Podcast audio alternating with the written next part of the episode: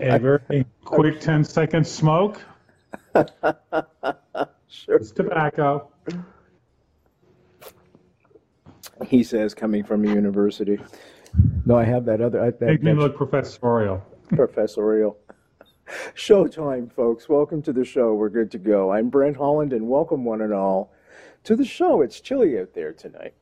Tonight's a perfect night to jump in your most comfy chair, get the coffee going, get the tea going, get a beverage of choice going, kick your feet up, and relax. Now, think for a second what would happen if you suddenly lost power. No biggie, right? It'd probably be back on in what, an hour, maybe two at the most. Now, what if it was out for the whole day? How about two days a week? How about a month? Could you make it through a whole winter, a Canadian winter, without electricity and heat? Think about that for a second. So, about 100 years ago, we weren't so locked into electricity. Well, a little bit more than 100 years ago, but now, think of it. Every time you go to the bathroom, first thing you do, click the light switch on. We don't have to worry about refrigeration. We don't have to worry about fresh water. We don't have to worry about heat. It's all taken care of for us by electricity.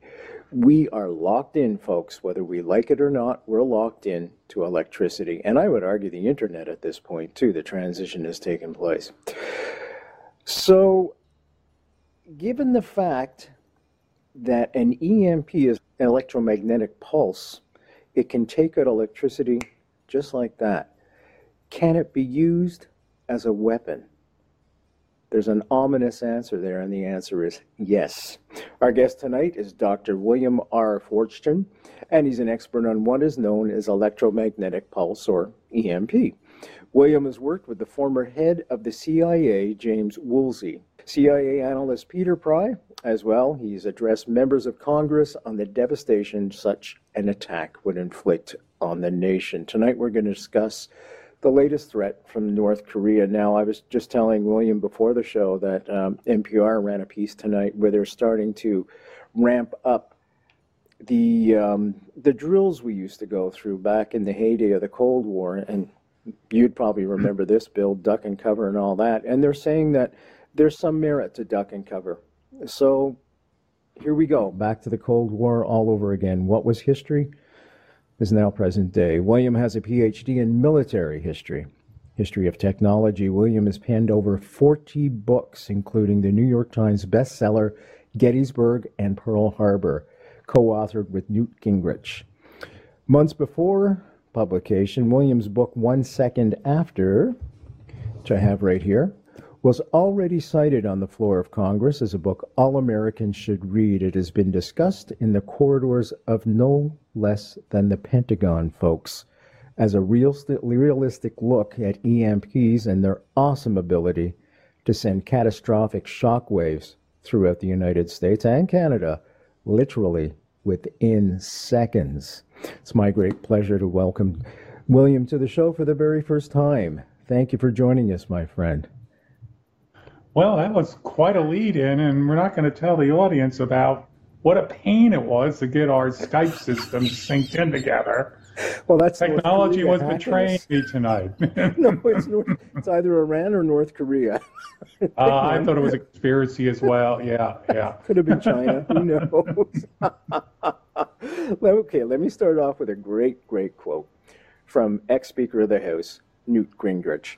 And is it ex speaker? I'm Canadian, right? You can tell when I say about right away, you know, oh, I know where this guy's from. But is it? Do you say the ex speaker, or do you still call him speaker in the same sense? Uh, his title still is officially uh, speaker. Okay, thank you. He's that. addressed as Mr. Speaker, the same way a retired president, president. is still addressed as Mr. President. Right, we do the same. Or we do some other things we might not address former presidents as, but we're on a polite show here. Well, we could go there too. Anything you want to, anywhere you want to go. Well, you're Canadian. You might have something to say about a couple previous PMs. So. oh, and I do. Trust me. I was no Diefenbaker fan. Trust me on that one. Okay, there's been. This is from Newt Gingrich, the uh, Speaker of the House, folks. There has been much attention given since 9 11 to a wide variety of threats to our nation additional attacks by the hijacking of commercial airlines, biological and chemical attacks, even the potential of a so called dirty bomb, or even an actual nuclear detonation in the center of one of our major cities. But few have talked about, let alone heard about, the terrible, in fact overwhelming threat of EMP, which is indeed shorthand for electromagnetic pulse weapon. That's pretty heavy for the Speaker of the House to come and say something along this magnitude. Now, your books are fabulous, by the way, folks. I'm going to hold the two of them up right here, and he has 38 more. He has 40 books out there, folks. And um, okay, make sure I've got that the right way and not upside down. You can get them all at the links at our website, and uh, you just click on the link, take you to uh, a place you can order them from the comfort of your own home, and that'd be a good thing to do tonight because it's chilly here in Kingston. A little bit about Kingston, William, just to tell you. Kingston is our um, military college. It's it's a cross between Annapolis and Mhm. uh, you know, so it's only a, an hour and a half north of Syracuse, and it's about a stone's throw from Watertown and Fort Drum. So give you an idea. And we also have our comms here as well. So it's it's a big military town. It's a CFB Canadian Forces base. So ominously enough, we were talking about North Korea. So I looked at the trajectory projections if they were to launch missiles. Guess what, folks? Guess where they go right over? I could reach out and wave to them as they go by. So here's the real threat for all of us. Some of them are going to drop short. So people in Canada think that they're going to be get unscathed if a nuclear weapon goes over to cause it not going to happen, as William shakes our head. Okay. What would happen potentially if North Korea said, let's send a few nukes over, cause an EMP? What would happen? What would be the first thing we'd notice? Okay, let's go to EMP 101 for starters. Shorthand for electromagnetic pulse. It is the byproduct of detonating a nuclear weapon above the Earth's atmosphere, where the atmosphere is extremely thin, electrons spaced far, uh, molecules spaced far apart. The gamma ray bursts coming off of a bomb in that first microsecond starts splitting off electrons in the upper atmosphere which cascade down and sort of like a chain reaction through the atmosphere. You won't feel it, you won't see it or smell it or anything, but it's a massive electrostatic discharge that when it hits the Earth's surface, feeds through the electrical wiring. It's sort of an analogy might be it always happens the day after you buy a new widescreen TV, a lightning bolt hits next to your house and takes it out. Well, this, an EMP, will blow out a fair part of the power grid within a line of sight. The worst case scenario would be three nuclear weapons, uh, two or three times the size of a Hiroshima bomb. We're not even talking hydrogen bombs. Detonated eastern United States, central United States, western United States.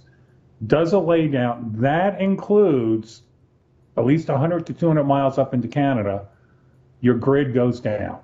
End game once you've lost your electrical power, the war is literally over one second after. And let's not forget, folks, 90% of Canadians live within 100 miles of the border. Yes. So, guess what? We're done without electricity. 1998, I was in Montreal, went through the ice storm in the Mhm. middle of January without electricity. It's not a good time. It's not a good time. Now, the first thing that would happen would be what? What would what would the reaction be, both on a micro level and a macro level in the government situation? Well, let, let's sort of look at this as almost like a Maslow's hierarchy of needs. Well, oxygen is going to continue, but how long uh, can a person typically live without water? About three days. For almost all of us, our water supply is dependent upon some aspect of electrical pumping and then disposal. For a place like LA, it could be hundreds of miles. Somebody living along Lake Ontario or Lake Erie, if you really want to drink that stuff, it can be pumped, but it has to then be filtered and then goes to your home. You lose water. Number two, the average food supply in almost any major community in the United States or Canada varies between 20 to 30 days. That's between what is in your fridge to the truck that's backing up to the supermarket. And remember, most of it is dependent upon refrigeration. So within a matter of days, a few weeks at most, you have lost your food supply. Three, medication, medical supplies, etc. the vast majority of your pharmacies run off of FedEx or UPS. You go in, you get a prescription, goes into their computer. Two days later, resupply is in. Well, all of that is gone. Transportation. I'm getting to the end. Only take another hour. No, I, I'm right with you because this is exactly what I went through. Montreal, folks, is an island. It has Yeah. bridges. They were solid, uh, stacked solid with ice, three feet thick. The trucks could not get through to resupply. Please continue. Right. Sorry to interrupt. Well, when we lose transportation, estimates vary. Uh, I've heard high end that almost 90% of all vehicles made pretty well after 1980 or so will short off because of the electrical components that are hit by an EMP. I've heard a low end figure of 5 to 10%. Well, let's say 10% at 5 o'clock in the afternoon on an American interstate or on the main bridge going in and out of Montreal. What happens to the other 90% of the cars? And also, your cars are dependent upon gasoline. How does that supply get there? You pull into a gas station, you pull out your ATM card or your credit card, that system is down. Command and control breaks down. You want me to keep going? Uh, the congressional, I base my books on two congressional reports from 2004 2008. Your listeners and watchers here, just simply look up Congressional Report EMP 2004 2008. Both of those reports presented an estimate that the casualty rate in the United States could be as high as 90% will die within a year.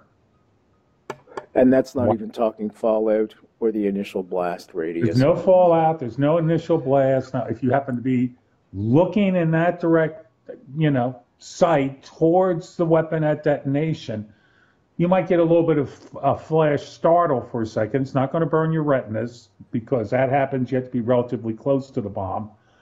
And it'll be like, what's that? And then your power is gone.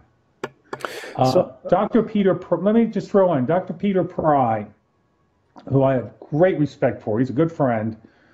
Uh, used to be an advisor to the CIA. He's been working on this issue for years. And Pry, in one of the congressional reports, said it'd be the equivalent of throwing us back to 1870. The first time I sat down with Dr. Pry, I said, you know, I agree with 99% of what you've said because I double checked. I disagree with 1870. And he's like, why? I was like, sir, because in 1870, people knew how to live in 1870. They were familiar with the infrastructure. It was part of their daily lives. We are not. This would be the equivalent of a throwback of a thousand years or more because we are clueless, the vast majority of us, on some of the most basic fundamentals of staying alive. And even if you know it, can you survive long enough in chaos to achieve some sort of stability? This is a nightmare scenario. Without question, especially in major urban centers, and that's where I was during this same type of scenario. And this only lasted two weeks, folks. Only mm-hmm. two weeks. I had young nephews that were just toddlers. We couldn't get food for them because you've all seen those nuclear holocaust movies from the 60s when people are racing up and down the aisles looking for food. Yep, that's exactly what took place in Montreal. You cannot use your credit card. You cannot use your ATM card. There's no electricity for this stuff, and you are 100% right. If you don't have a tank full of gas when this happens, you're done because you can't go get gas anywhere else because the pumps won't work to bring it to the top. And that's a fact. People were using candlelight. Problem is with candlelight, it'll give you heat for a short period of time. The problem is you're looking at fires. It got And then to you run handles.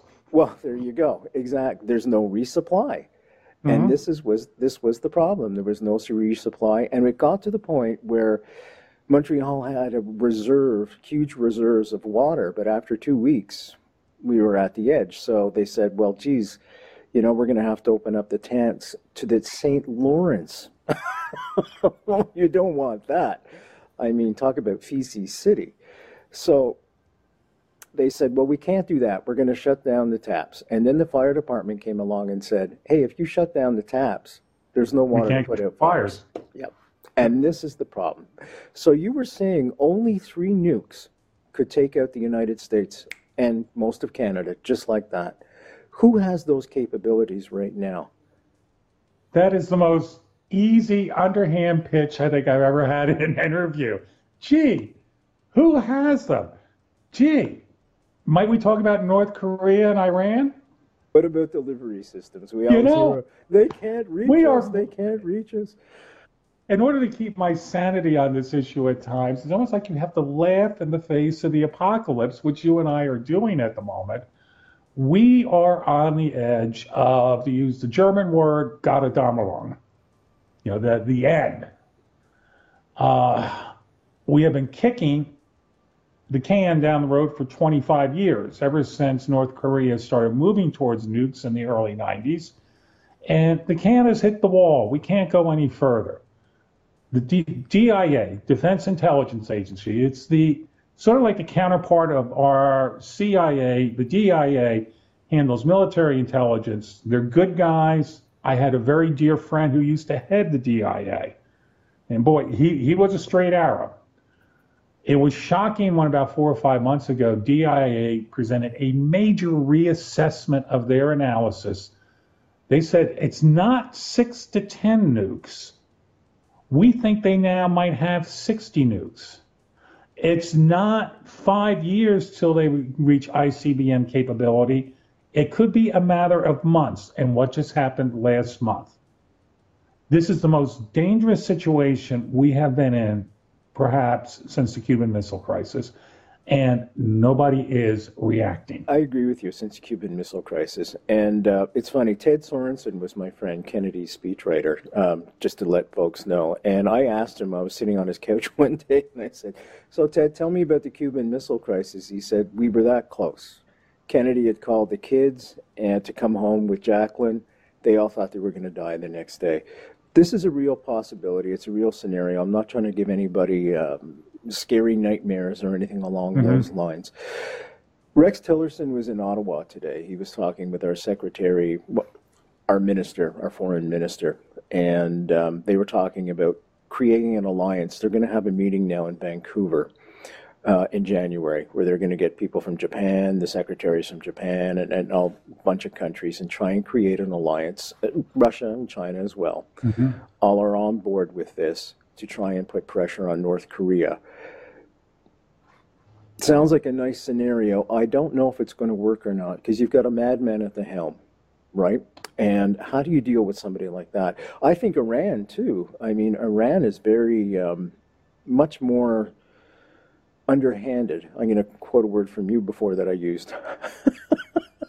Very underhanded in their own strategic offensive measures as well, um, especially with the uh, Republican guards. Uh, it's it's a very scary situation. Your opinion on how to rein North Korea in? Is it possible without military intervention? Well, you and I both grew up during the Cold War. you and I both recall something called MAD, Mutual Assured Destruction. What a great acronym for a true bit of insanity that did have logic. You go back, you look at Herman Kahn, who's not the current one, but from the 50s, who wrote the incredible book on thermonuclear war and the RAND Corporation. MAD meant this mutual assured destruction. You launch at me, even if you take out 90, 95% of my military capability, I will still have enough weapons left over to counter launch back and totally destroy you. All we need is one or two what we known as boomers, um, submarines loaded with nukes, each one carrying upwards of 250 warheads. It's a no-win. Now, they used to say that the Russians were atheists. Well, True or not, the Russians wanted to inherit a coherent, functioning world. Not smoking ruin, not Moscow, Leningrad, all of them gone. That no longer applies because the Russians were logical. We are dealing with two psychotic regimes. Have we really at the point now that our survival is dependent upon a true madman who was running North Korea? with that cult of personality. We're dealing with the Iranians who would perhaps some of their more extreme leadership of 12 uh, Shiite 12ers could actually see a final Armageddon as a fulfillment of prophecy. You know, the Shiite uh, Armageddon you were just talking about, just to let folks know, Shiite part of Islam believes that there is going to be a messianic figure returning. He's called the 12th Imam, in much the same sense that Christianity believes that Jesus will return. Well, in order to usher in the 12th Imam, you have to have an Armageddon, a complete yes. meltdown of the world. And they are prepared. They have said the supreme leader. There's the supreme leader. Then there's the um, uh, the council. Uh, I think there's 12 members of the council, and then they decide who you can vote for, and it filters down that way. You can find shows on that in the archives, by the way, folks. The deal is they have already said they're quite prepared to take out Israel or have a nuclear face off with anybody because they don't care if they survive or they don't survive. All they're worried about is starting this crazy, crazy Armageddon war. So that therefore puts it in cycle that the 12th Imam will return. This is the logic that we're dealing with. How do you deal with that? How do you isolate these people? You're quite right, Ted Sorensen told me, you know, with Khrushchev, at least you had somebody who cared about his people, who cared about his society, who cared about his infrastructure.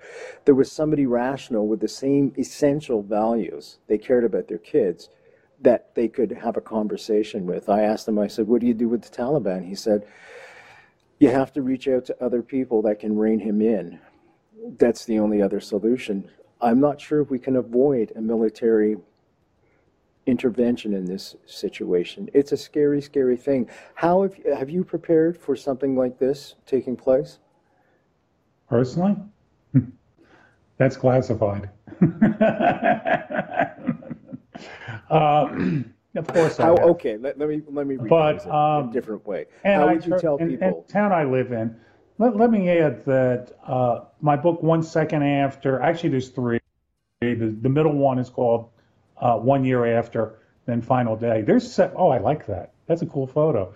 Uh, they're set in a real place. They're set in my, my hometown, Black Mountain, North Carolina, and the college I teach at Montreat. Uh, most people in this area are aware of this, well, in part because of the book. But let me throw in a point of concern here. Imagine you go home tonight and a new neighbor has moved in. And you're hearing gunfire from your neighbor's yard, and he's screaming obscenities. And you go and you peek over the fence, and he's got a picture of you and your family.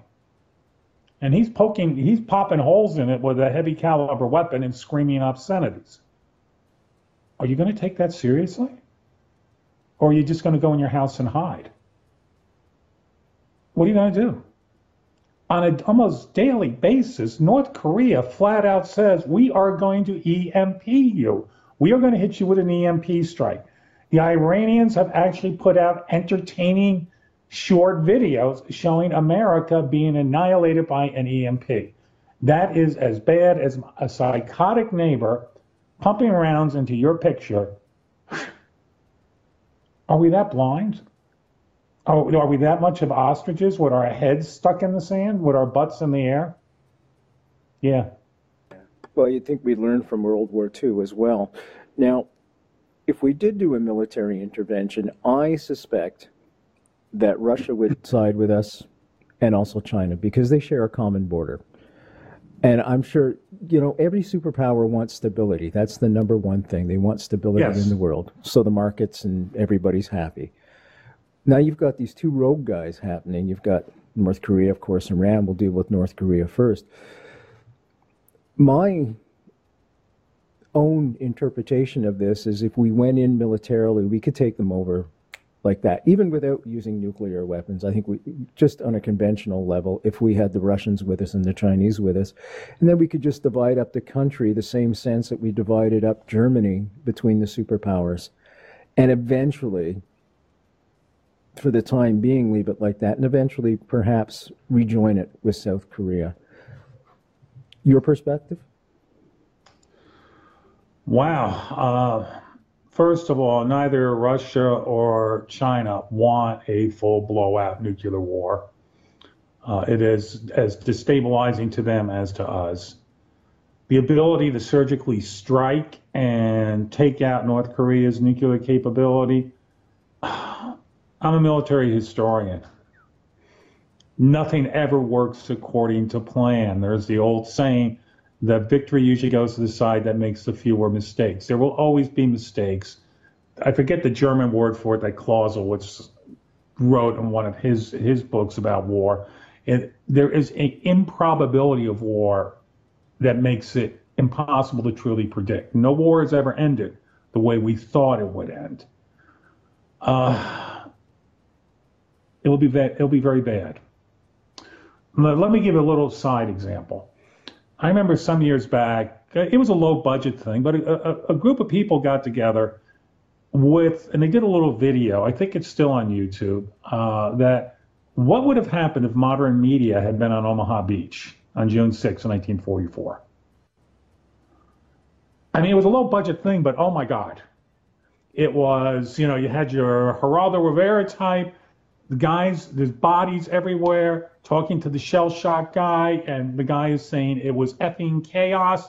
Where the heck was this? Where the heck was that? Trying to interview Bradley and Eisenhower. I have nothing to say. There are reports 50% of our parachutists are casualties in this encounter, et cetera. It's going into like a triage area. People are dying. And the reporter concludes with we are already hearing voices tonight in America that it is time to negotiate this war with Hitler and bring this madness to an end. This is so and so reporting from Omaha Beach, June 6, 1944. I have worked with a lot of veterans. I helped one with his autobiography, uh, who was on that beach. It was a bloody, hellish nightmare. It was a horrible price to be paid for appeasement. We have not faced that type of potential casualty list since the Chosin Reservoir in Korea in, in 1950. We could very well, nothing will go perfect if we go to war tomorrow. There could very well be thousands of casualties on our side and definitely on the South Korean side. What's the alternatives? I, I pray. I, I'm a military historian. I study madness this way some people study cancer. I don't like it. It was the profession I chose. I pray we can find some way out of it. But yet again, the previous administration did a miserable job of kicking the can. So did I. I'm not just blaming Democrats in America, but starting with Clinton through Bush through Obama, it was kick the can, kick the can, kick the can. Now we're up against the wall.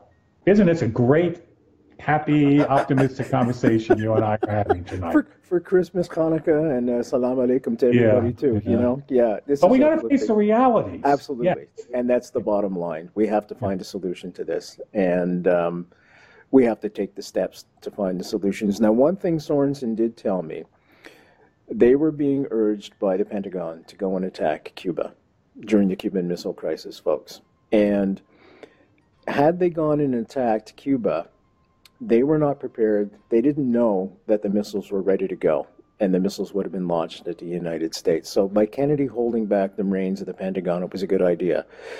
The blockade was a good idea. Sorensen said, you know, we can always whack them anytime we want. That's not, we can always go to war anytime we want, but we have to take these steps. But again, I have to emphasize, folks, we were dealing with semi rational people on the Soviet side. Not so much with Iran. You know, you, when death is the you become a martyr and death is exonerated the way it is, and you become a rock star if you if through martyrdom. Um, how do you deal with people like that? Do, when, do, you know about the keys to paradise? Yes, yes, I do. Yeah, but go ahead. Uh, during the Iran-Iraq War of the '80s, they were grabbing kids out of high schools and they were using them as human mind detectors. They would push them ahead of the Republican Guard, and as they paraded past that Satan on earth, the Ayatollah Khomeini, they were given plastic keys to paradise, and they were saying, you know, you you will be rewarded tonight, and they would use them as human mind detectors. That's not rational. Now, the Soviets in World War II did somewhat the same. You know, they, they would throw tens of thousands of troops into suicidal charges. But here's a key point Nikita Khrushchev was the commissar at Stalingrad. He witnessed the Battle of Stalingrad for over four months.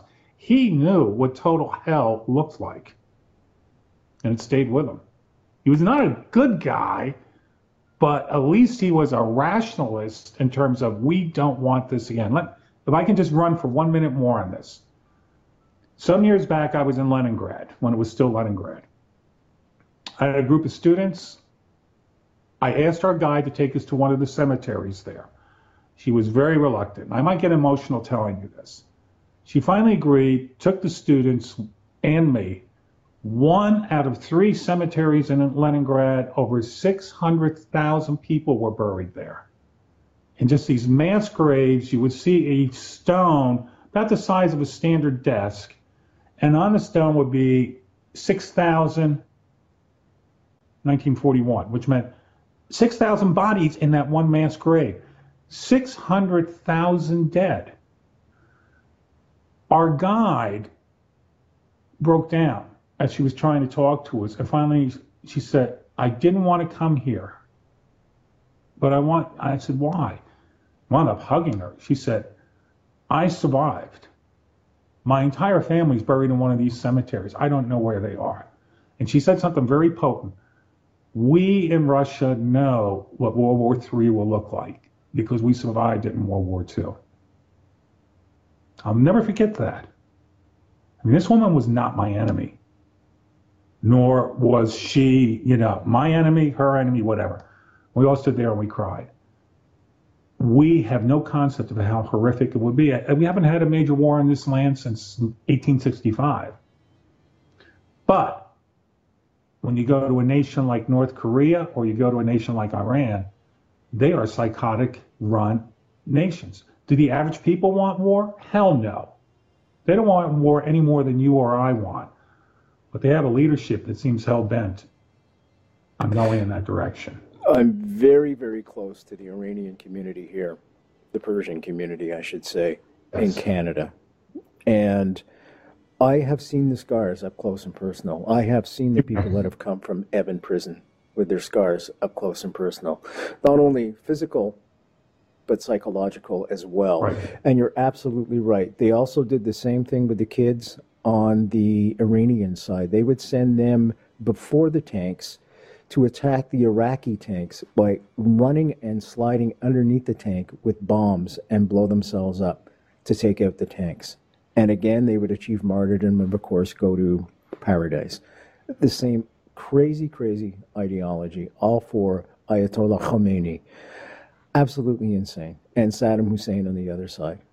Um, I also interviewed a fellow who was uh, there on the Iranian side who uh, went through the gas attacks and he broke down. He just completely broke down in the interview. So we do not want war. War is the final, final step. But I've got to put how and however in here. I go back to the 1967 war, the Six Day War. That was a preemptive strike. That was justified, I feel, in every sense. Do you feel we're at that point right now with either Iran or North Korea? Yeah. I say that with very heavy heart. I've done a lot of interviews. I've done, I'm, i must have done 500 interviews since the, the first book came out eight years ago. We could survive the preemptive strike of December 7th, 1941. We lost 3,000 men that day. We lost a fair part of our Pacific fleet. Only 44 months later, a thousand ships of the United States Navy were anchored in Tokyo Bay with 2,000 planes flying over the city with a very clear message. Don't ever mess with us again for the next 100 years. It took 44 months. It took 400,000 lives. We survived 9 11, no matter how traumatic that was.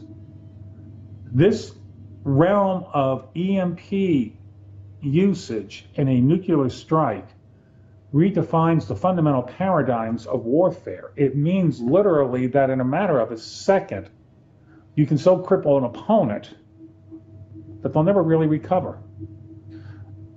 To put point out something that's in, in my first book, One Second After.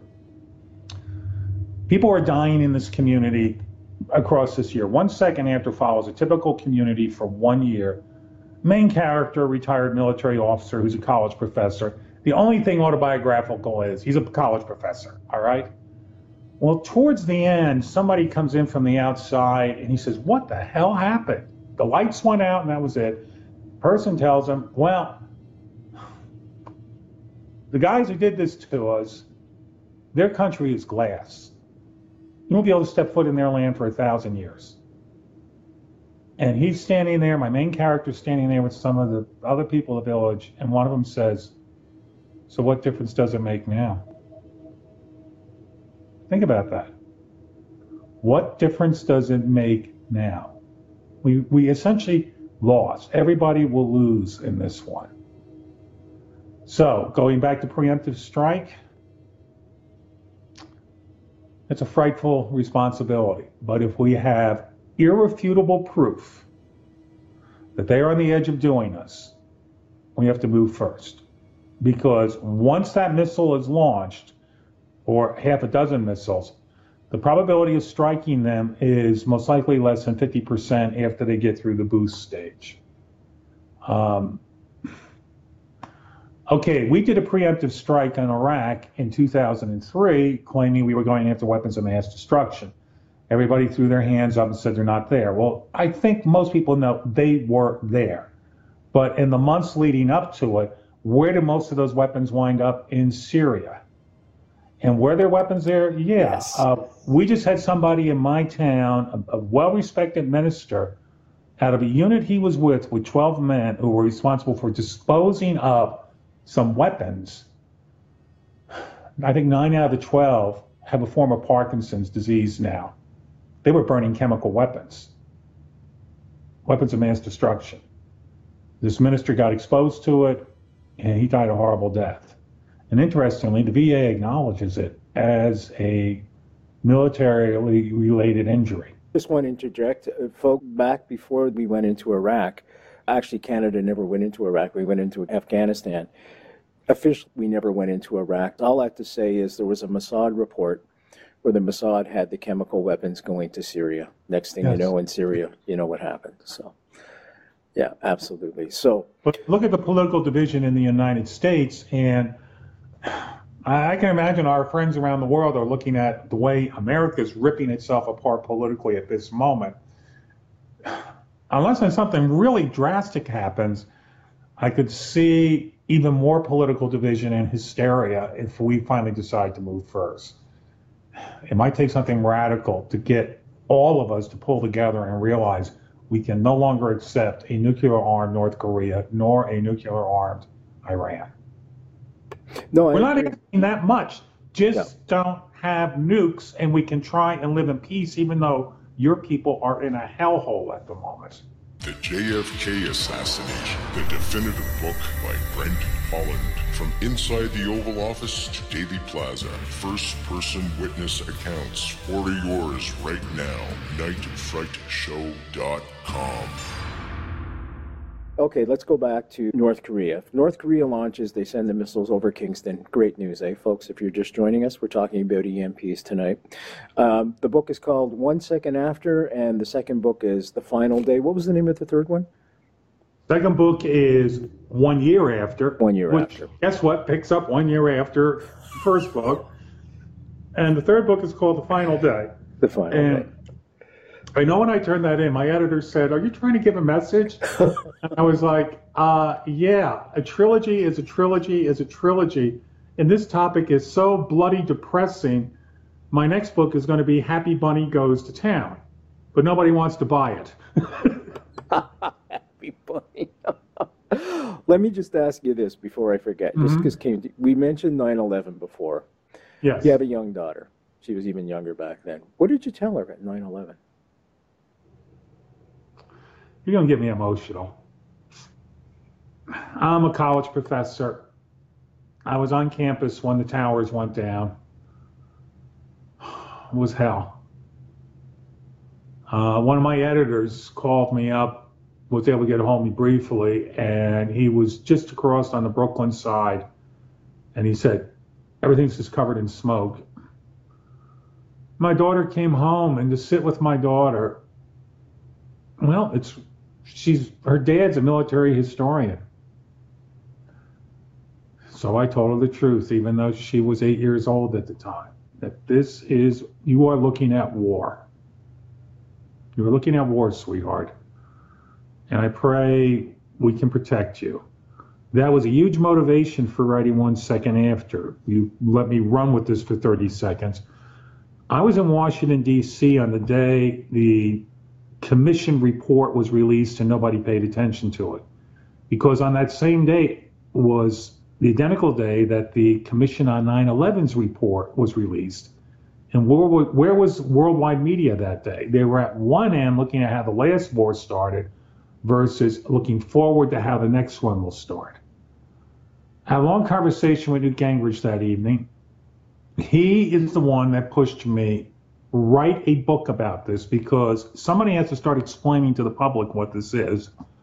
I met with the head of the committee the next day, said the same problem.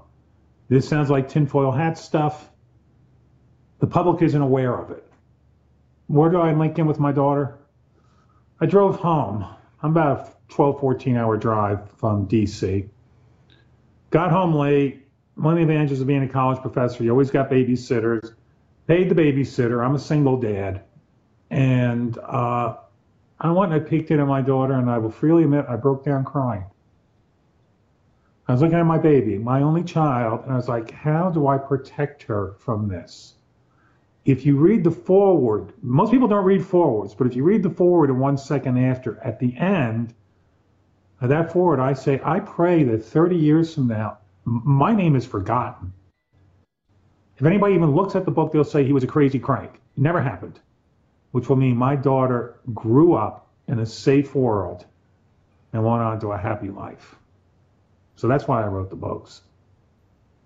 As much as anything, it was to get that message out there and make the world a bit safer for my girl. Well, I think you've done that. You've achieved that without question.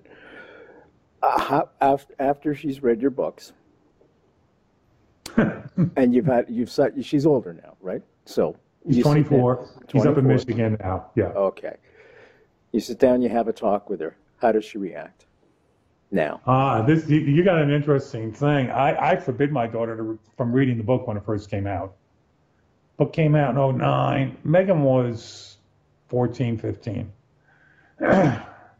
well, she came home that following fall after the book came out. Says, Dad, uh, it's required reading in my English class.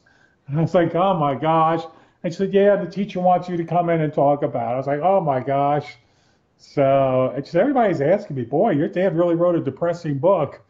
Um, yeah, but there's an old Crosby, Stills, and Nash song called "Teach Your Children Well," and um, we have to educate them. It, it's it's tough on me because you know the millennial generation is no longer in college. There's some people we've yet to put a tag on them. Some people are calling it Generation Z and I look at these kids, and more than a few of my students across the last 10 years have suddenly been sent to exotic foreign lands where strange people are trying to kill them. It's a hell of a thing to teach somebody, and a couple years later, you get an email, hey, doc, uh, I'm outside of Kabul, and pray for me. You know? There's an old saying from the Romans in peace, sons bury their fathers. In war, fathers bury their sons. It's very accurate. As you and I get older, we start to see that perspective more and more. Yeah, I lost a friend. Depressing. Can't yeah. you ask me a happy question? okay, let me think of a happy question to ask you. Oh, I got, I got a funny one for you. Are, are you going to be with her for Christmas?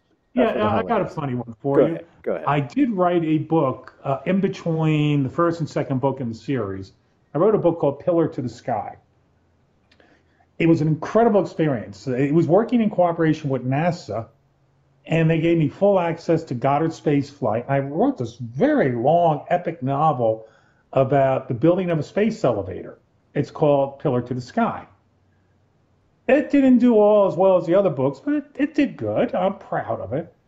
I think it was reviewer number 99 on Amazon came out with a one star review and wrote regarding Pillar to the Sky.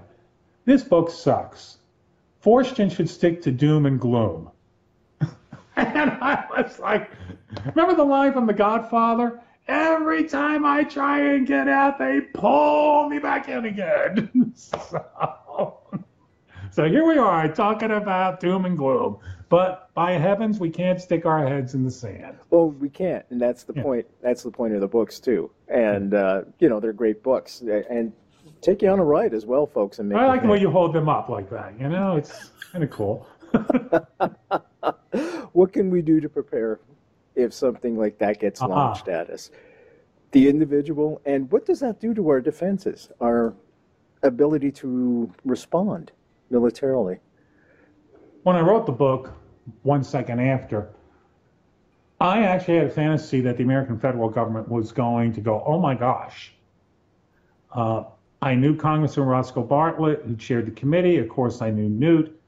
Uh, my publishers sent close to 600 copies of the book free to Capitol Hill.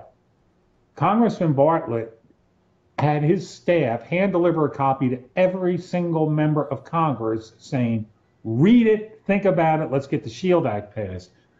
I heard they made wonderful door stops or uh, were hung up in bathrooms.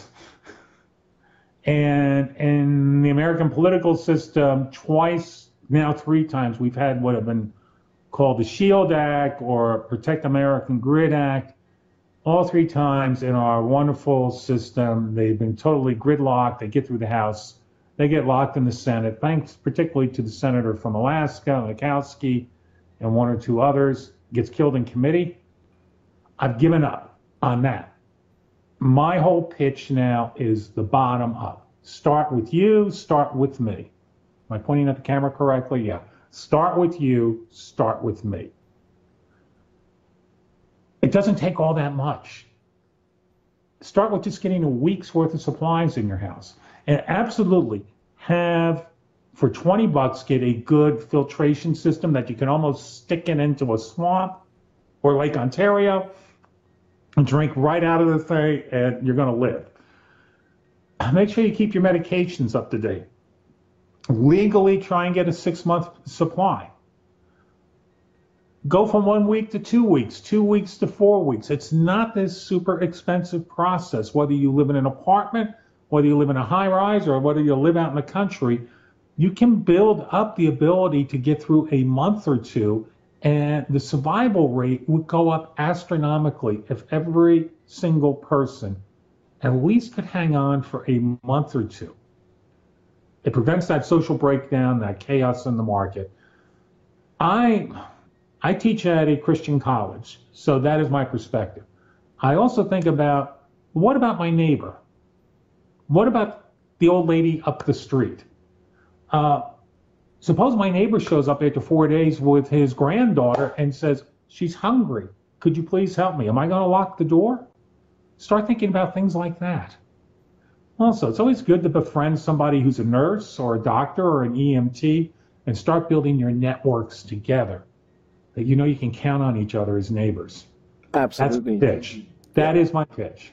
Okay. Now, you can count on Canada, folks, because we were there for 9 11. We kept our our skies open so the planes could land. So just come to Kingston. You guys did one heck of a job on 9 11. You're very kind, my friend. I wasn't. No, really. I mean, all the all that air traffic was diverting into what was it, Goose? Yeah, Gander. Goose?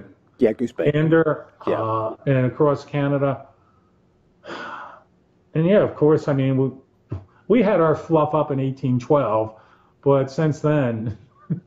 that was the British. That wasn't us. We no, no, but I understand somewhere near Kingston, you really kicked our butts in one battle. uh, we won't talk about Dolley Madison. No, but I mean, we have stood side by side. In Absolutely. And I always try to out on D-Day, every, all Americans think there was only Omaha and Utah. Well, there were three Commonwealth beaches there: Juno, Gore, uh, Gold, and Sword. One of them was strictly a Canadian beach. And that was one hell of Yeah, a hard beach to take. I Yeah. walked. Oh, they were all hard. What a horrible horror. Yeah. But we were there side by side, and we'll be there again. It's because, folks, I'm going to sound a little bit corny right now, but I want to tell you the truth. Canadians look at Americans not as neighbors, family. Mashpucha. There's a Hebrew word. We're family. And we took people right into our homes because there wasn't enough hotel space in this little place called Gander. Yeah. Um, but yeah, that's what we do. I mean, I remember closing down the studio and everybody went down to give blood because I was in Montreal at the time and originally before the towers fell. and you know, we saw the people jumping and stuff. And before the towers fell, we thought that there was rumors that there was going to be 50,000 casualties, and we thought that a lot of them would come to Montreal because of the close proximity. So they were going to need blood. So the call went out, everybody give blood. So when I was down giving blood, the TV was on and the towers fell. Okay. I sense you're getting emotional on that one. Oh, what a day! It was just awful, just awful. The th- I'll never forget the people jumping out. Uh, which, what's your choice, burn or die? Oh. And then I lost a friend in Afghanistan after, and um, Yeah. yeah. You Boy, this know- was a pick-me-up show, eh, folks? Aren't you glad you tuned in for this one? You know, the, the, the strongest memory I have of 9 11, and I might cry, was that evening, and there was an absolutely exhausted firefighter going back in, and the guy was just totally covered. I mean, his face had been wiped off. The reporter went up to him and actually appealed to him You've done enough. Go rest. He says, No, no. He took his helmet off. It's going to be hard to talk about. There was a picture of a family. He said, Someone in that picture is inside that building. I'm going to find him. I'm going to get him home to his family. Um, not to sound hackneyed, the firefighter was an African American. The photo was a white guy. And all of this racial BS that we scream about every day is, I can't say it other than it's BS. At that moment, we were all united. I cried. That is my strongest memory of 9 11 was that man going back into that hell to try and find what was left of somebody that was in that photo. Why is it that war can bring that out in the best of us, at least for a moment? We should be damned grateful for what we have right now, particularly in this holiday season. Oh, I'm with you, Mike. Okay, I got through that without crying. That was that was Nice almost job. a first. Nice Usually job. I choke up on that story. military historian is there a i always study history for precedents mm-hmm. It's the same thing i tell kids today students today. I shouldn't use the k word because they get mad. I'm not a kid i'm a grown yeah, okay. They come to their dads they come to their moms for advice. It's the same thing while we study why we study history. It's because we're looking for somebody that has been through there through that before either in real life or some kind of precedent in between the pages. Is there a precedent for something like this? Yeah. Oh, there's numerous precedents for it. Uh, I've been on four expeditions to Mongolia. I'm fascinated with Mongolian history. One day I was way out there in the steppes. I mean, it was really cool. I mean, I'm really getting off on Mongolia, and we're sitting on the ruins of a wall, a fortress wall. And in the distance, there's a herder. He's driving five or six hundred head of horse. They're coming towards us from a mile, and so the heat shimmers. You know how it, distorts them. And it was incredible. You could actually feel the ground shaking just from those 500 horses. And I turned to my buddy, and I said, "I'm going to have to kill some of the words." Uh, I said, "You know, just about 800 years ago, there were a couple guys like you and I sitting here, and we were going." Oh, it's the Khan. It's Genghis Khan. He's coming. Boom. That city was gone and looted within the hour. So across history, cities have been annihilated, countries have been annihilated. So it's not going to be a first. It would not, it, nothing of ever this magnitude. But uh, you go back across history, any number of times, the old line from the Romans about uh, the last thing heard is the barbarians are through the gates. Well, sometimes we open the gates and let the barbarians in. And the other thing from the Romans, those who desire peace must prepare for war. That is Always. the great paradox of military history. We're going to have to start to wrap up now, but I want, it's been a fabulous. Gosh, it's been quick.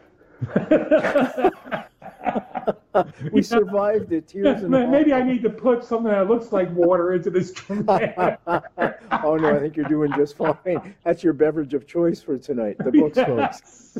One second after the final day, our guest tonight, Dr. William Forstchen. Oh, what does what does Newt think of all this? What's his perspective? Newt was the one that got me started. I, mean, Yeah, I, I know, but but Yeah. to, to rein in North Korea, to rein in Iran, what's his perspective? Oh, this guy was almost president. I was sitting in Newt's office 25 years ago when he was Speaker of the House and sitting there while he was screaming at David Gergen in the White House about how totally screwed up North Korean policy is. That was back in 94. So what was that, 23 years ago? He has been, he's been a Jeremiah out there saying, it's, it's bad, guys. EMP is bad. He got me started on the book. I'm very honored that he feels I did a good job. He talks about my book a lot. The dialogue is, is happening. I mean, even the Washington Post now acknowledges EMP is real, Wall Street Journal, New York Times, and others. Uh, and Newt has been a major voice saying this is real. And you mentioned Woolsey at the start. James Woolsey, head of the CIA. He said this is, to him, one of the top three security threats and across all of American history. That's how bad it is. Merry Christmas, Happy Hanukkah. Thanks for that. Leave us on a happy note. Uh, are you getting together with your with your daughter this uh, Christmas? Of course. Wonderful. Yeah, she's uh, getting set to do her PhD in some aspect of microbiology. I can't even begin to understand what she's doing, but I'm very proud of my girl. And yeah, she'll be she'll be here for Christmas. Yeah. That's wonderful. All the best to you and yours, my friend. Thank you so much for joining us tonight. Just to let you know, my uh, show is syndicated through all the campuses in Canada, and of course, it's on YouTube and Canadian television as well. So Thank you have a wide, wide range, and I think we've just taught the students something that they may not be aware of, and that it is survivable. And the way you survive is by making alliances. It's as simple as that. Jane Goodall told me, she said, you know, Brent, it's always the uh, chimpanzees that make alliances that stick around the longest and rise to the top. The ones that try and go up by themselves, doesn't happen. Merry Christmas to you and yours. I'm Brent Thank Holland. you. Thank It's you. It's been a great interview. I appreciate it. I appreciate that so much too, my friend. You're welcome anytime. Next time you got a, it doesn't matter, even if it's on, you know, some elevator going to the moon instead of just outer space. that is something happy we could talk about. well, let's go to Mars, you know, like Let's do it. Let's talk know? about let's talk about space program sometime. I'd love it. That would be wonderful. Absolutely. Okay, we'll be in touch, my friend. We'll, we'll make a date out of it. I'm Brent Holland. Thank you all for joining us tonight. We'll see you next time. Thanks so much, William. You take care. Okay. Bye now.